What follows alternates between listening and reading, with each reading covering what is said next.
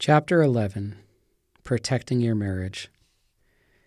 A newly married young woman had an argument with her husband. Because she had a good relationship with her father, in the midst of her hurt and anger, she went to see him. She knew her father would affirm how wonderful she was and how wrong her husband had been. When she arrived, the father opened the door, looked at his daughter, knew she was upset, invited her in immediately, and asked her what was wrong. After a few pleasantries, the daughter began divulging details about the argument she just had with her husband. The father gently rebuked her and suggested she return home. He explained, Your husband is now the most important man in your life. You two will have problems, and you can't come back to me when that happens. You must learn to work things out together. I love you, and I'm all for the best for your marriage. Scripture agrees with the father's response. Genesis 2:24 says, "A man shall leave his father and mother and be joined to his wife, and they shall become one flesh." The term leaving and cleaving comes from this verse. We know it portrays God's divine plan for marriage because it was instituted at creation and brought forward into the New Testament by Jesus and Paul. Matthew 19:5, Mark 10:7, and Ephesians 5:31. Keep the marriage in the marriage. When Paul commanded a man to leave his father and mother and be joined to his wife, Ephesians 5:31, he was, in effect, encouraging couples to keep the marriage between the husband and wife. Married individuals should cling to their spouse instead of anyone else, including their parents. When couples experience conflict, as all couples will, they should work things out together instead of running to others. The father in the story above understood an important truth about marriage. Under most circumstances, problems should remain between the husband and wife. In fact, in laws can end up contributing to marriage problems, especially with newlyweds who aren't used to being separated from their parents. But this scenario isn't limited to parents. When couples experience conflict, Frequently, they are tempted to go to friends or coworkers to criticize their spouse and talk about how badly they have been treated. The reason they want to do this is that they expect those close to them to take their side in the dispute. Some wives turn to their girlfriends, some husbands talk to their guy friends. While parents are the only ones mentioned in Ephesians 5:31, we can extend this principle to say that if we shouldn't complain to our parents about our spouse, we shouldn't complain to anyone else either. The dangers here should be obvious. Pouring out our anger merely stokes it. This will make us feel justified in responding poorly to our spouse, feed our belief that we deserve better treatment than we are receiving, and discourage us from seeking forgiveness for our fault in the conflict. We will be filled with pride instead of humility, which will make an already strained relationship worse. An even worse scenario is when the offended party shares the grievances with someone of the opposite sex. The result will be a married woman thinking, I wish my husband listened to me the way he listens to me. I bet he would never treat me the way my husband treats me. Or a married man thinking, I bet she would show me more respect than my wife shows me. She would appreciate me and all my hard work. Complaining about your spouse to someone of the opposite sex is detrimental to your marriage and can easily become the first step toward gossip and, even worse, a sinful relationship. Seeking godly counsel is the exception. Before I go any further, I want to bring up this important point. In cases of abuse, I am not suggesting that people cannot go to their parents or others for help. We'll discuss abuse in more detail in Chapter 13. For now, let's discuss the other major exception to the rule of not going outside the marriage, and that's when husbands and wives need godly counsel. Couples who are having problems commonly make one of two mistakes. First, they do not want to admit they are having problems and thus pretend everything is okay. They want to believe the problems will go away on their own. Pride causes them to keep their struggles a secret. As a result, they do not get help and their marriage worsens. This is one time the marriage should not stay in the marriage. When a couple is truly unable to resolve their marital problems, they should seek spiritually mature help outside the relationship. They must put their relationship ahead of their pride. Second, they act as though they are seeking godly counsel when, in fact, they are only looking for the opportunity to disparage or gossip about their spouse. People who do this say, I'm having problems in my marriage and would like some advice. Then they proceed to list everything bad their spouse has ever done without any intent of receiving counsel, nor do they take any responsibility for their part in the dispute. They do not acknowledge any of their own weaknesses or failures. They never say, I know I shouldn't have done this. It was sinful. What do you think I should have done differently? How could I be a better spouse? These people are not looking for godly advice. They are just looking for an opportunity to complain or slander. Unfortunately, those who want to badmouth their spouses will not have much trouble finding someone who will listen. Some people are all too eager to hear the denigrating information that should remain private. If you want good and helpful counsel, do not seek out friends who are more concerned about maintaining your friendship than helping your marriage. Many of these friends, who usually end up hearing only half of the story, will poison a husband or wife against the spouse. In doing so, they will worsen the situation or even encourage sin against God. Typical responses from such people sound like, I can't believe your wife did that. She's gone way too far. You should be mad. Or your husband doesn't know what he has in you. You don't have to put up with that. You deserve so much better than him. Instead of speaking to people who will provide biased or faulty counsel, go to spiritually mature individuals and be willing to receive criticism and hear what you need to do to bring about change. Seek out trustworthy, godly friends who love you and care about your marriage. Pursue counsel that sounds like this You shouldn't have responded that way. You need to go back and ask for forgiveness. Scripture commands you to love your wife. I'm sorry she did that to you, but you need to think about what Christ wants you to do. God says you should respect your husband. He shouldn't have done that, but you need to stop talking to him like he's a child. If you take the marriage outside the marriage, look for people who have the wisdom and willingness to offer hard truths such as these. These are the ones who will give you the counsel necessary to help strengthen your marriage and, most importantly, your relationship with the Lord. Let not man separate. Genesis 2:24 is instructive about the permanence of marriage. Again, Jesus remains the standard for husbands. In John 10:28, he said this regarding his bride the church. I give them eternal life, and they shall never perish, neither shall anyone snatch them out of my hand. In the same way that Jesus is committed to preventing his bride from being taken away from him, husbands should be committed to preventing their bride from being taken away from them. Weddings are wonderful events where God divinely joins two separate individuals into one flesh. The Greek term translated joined is proskollao, and it means to glue upon. When a husband and wife are married, two people are glued together to create one whole. Hence the words, they shall become one flesh.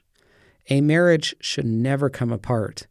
The fact that God designed for husband and wife to have a one flesh relationship reveals why divorce is so terrible. When asked about divorce, Jesus quoted God's original command in Genesis 2:24, adding an even stronger injunction. Therefore where God has joined together, let not man separate. Matthew 19:6. Divorce tears apart what God himself created. For a married couple to divorce is like ripping apart two pieces of metal that have been welded or joined together. The result will never be a nice split. Both pieces of metal will be damaged and take some of the other piece with them. When I say this, I am not trying to condemn those who have already gone through a divorce. And the vast majority of people who have experienced the tragedy of divorce would confirm what I am saying here about the damage divorce causes. Rather, I want to urge married couples never to consider divorce as an option. My hope is to spare families, especially those with children, the deep heartache divorce brings.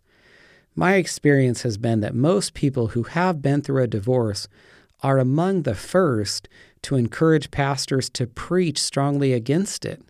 They want to see others avoid the grief that they have suffered.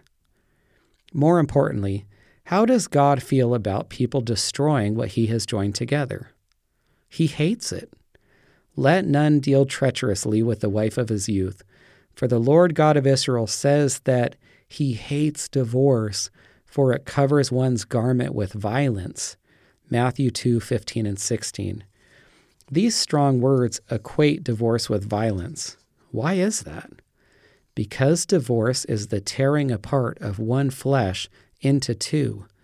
God's hatred of divorce conveys two responsibilities to professing Christians.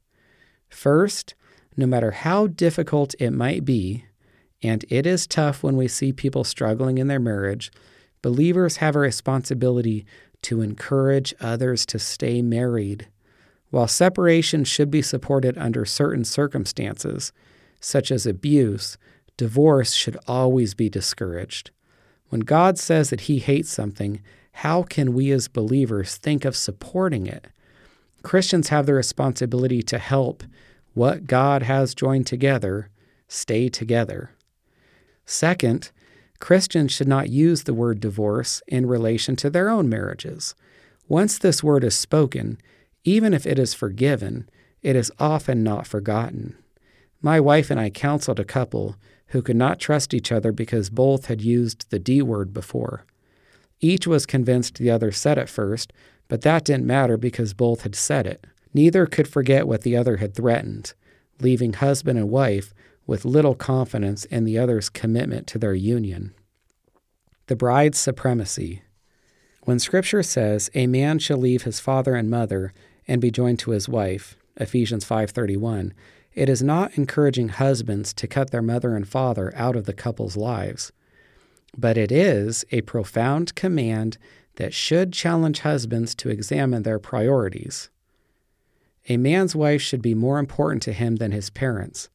To appreciate the significance of the command, we need some familiarity with the marriage customs of Jesus's and Paul's day. A Jewish betrothal, or engagement period, typically lasted one full year. During that time, the groom's main responsibility was preparing a place for himself and his bride.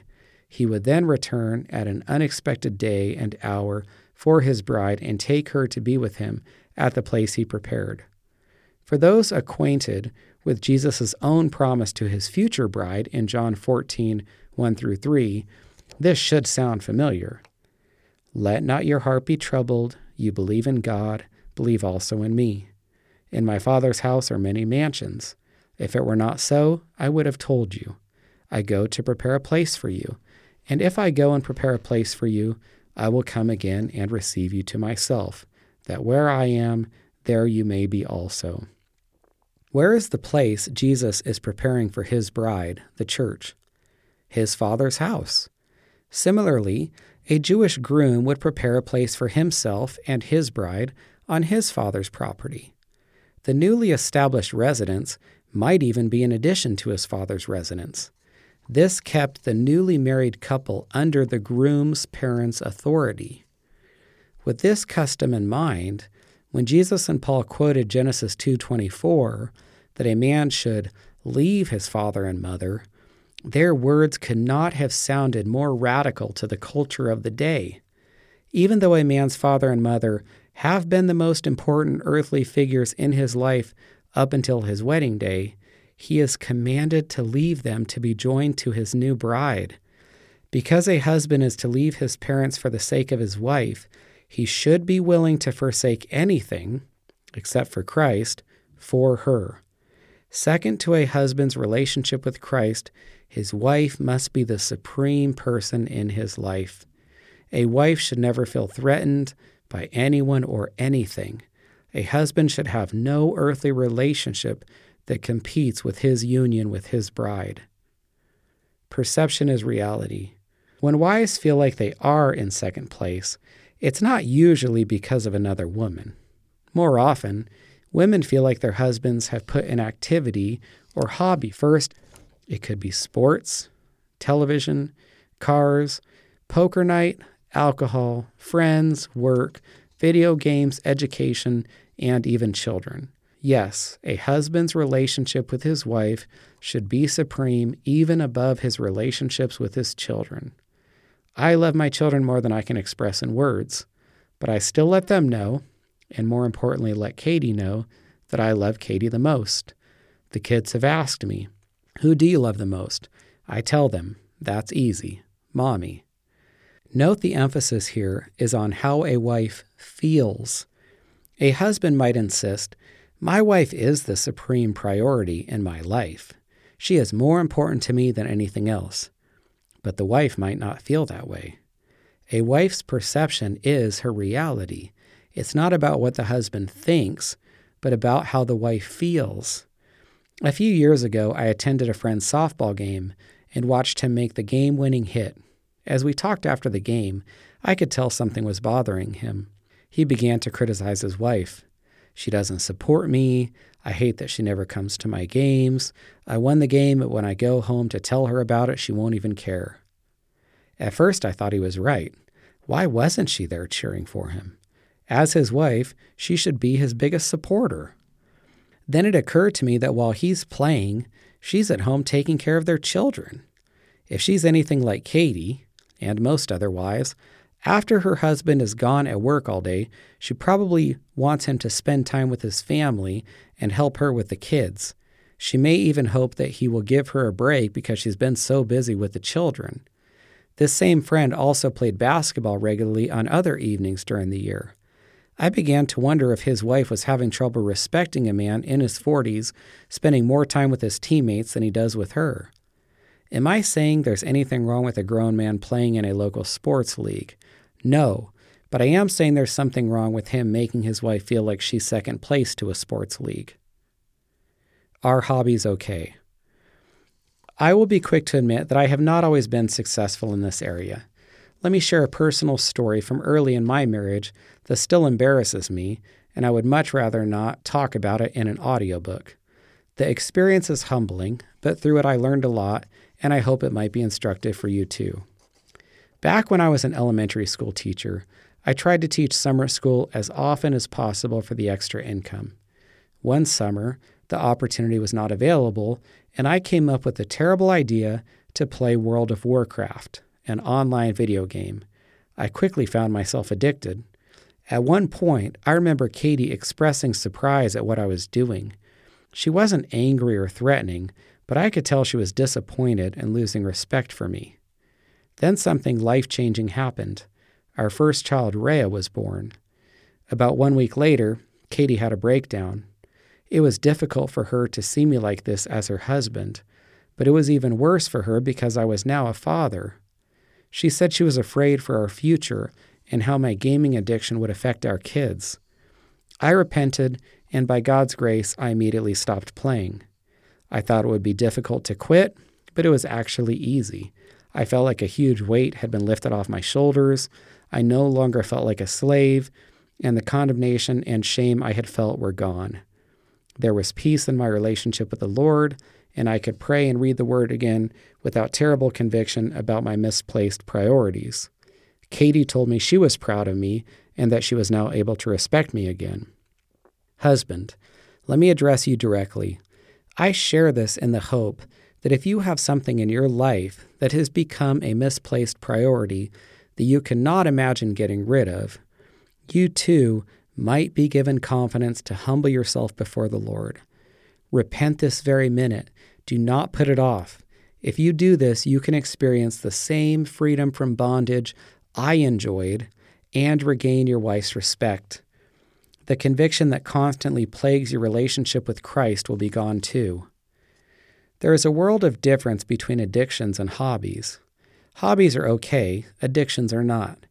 I am not suggesting that a husband must categorically give up all hobbies he enjoys but he must give up anything that has become an addiction and hinders him from fulfilling his responsibilities as a husband and father. Consider this example. One husband might love restoring an old car, and he spends only a few hours per month doing so. His wife doesn't mind, So for him, it's a hobby that doesn't cause any problems in his relationship with his wife, children, or the Lord. Another husband spends every spare hour with his car. He is obsessed with it. His wife has grown tired of this. She tries not to walk past the garage because she doesn't want to see the car. She resents her husband because the car gets so much of his time and attention, and the two of them can't talk about it without fighting. For him, the car is an addiction. A husband can't claim that just because the Bible doesn't forbid something that it's okay for him to do it. For example, I know two wives who felt like they were in second place to their husbands' water skiing and horses. Because the Bible doesn't forbid water skiing or horses, the husbands felt like they weren't doing anything wrong. While it's true that the Bible doesn't forbid their hobbies, it does forbid making a wife feel like she is in second place.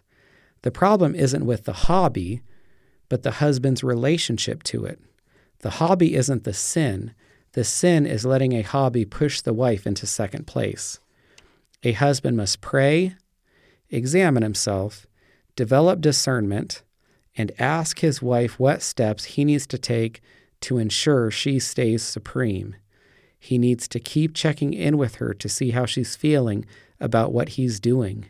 He might even need to make himself accountable to a mature fellow believer.